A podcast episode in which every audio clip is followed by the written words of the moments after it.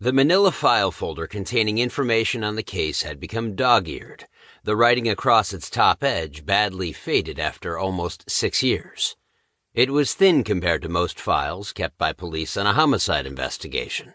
A few dozen pages of offense reports, an itemized list of evidence gathered, copies of statements taken from two suspects who had ultimately pled guilty to the crime, fingerprint cards, and the cold, clinical details of death provided by the medical examiner.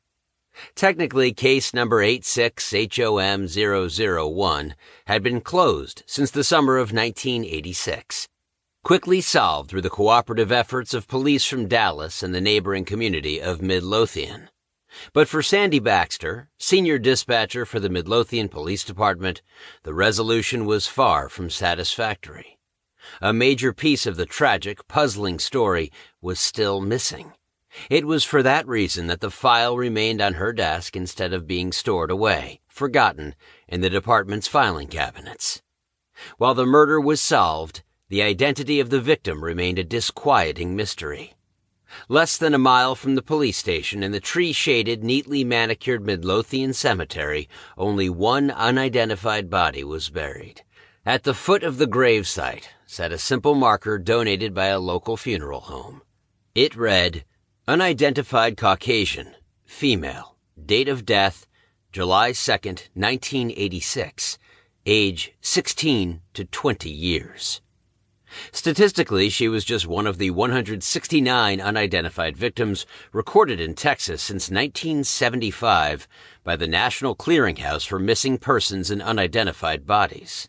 The Dallas County Medical Examiner's Office says it alone averages twelve to fifteen unknowns annually. To forty-two-year-old Baxter, a gentle, soft-spoken mother of four, being another figure in a sad collection of statistics was no fitting epitaph, nor was it a proper ending to the investigation.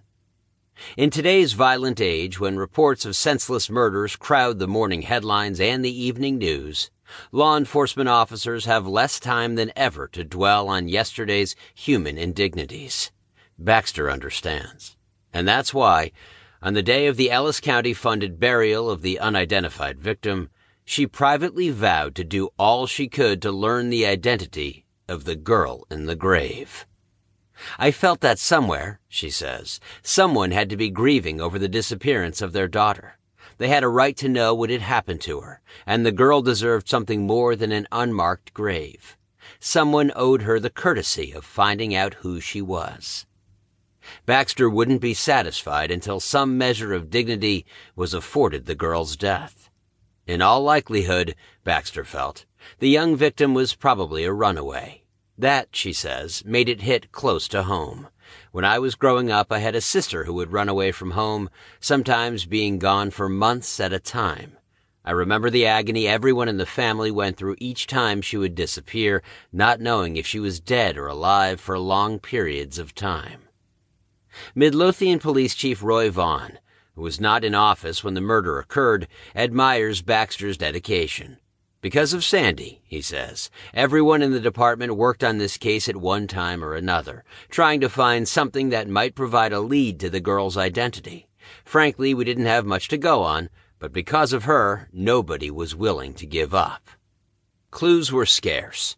According to the autopsy report, the girl was approximately five foot five and weighed less than one hundred pounds. She had slightly wavy black hair and wore salmon pink polish on her fingernails and toenails.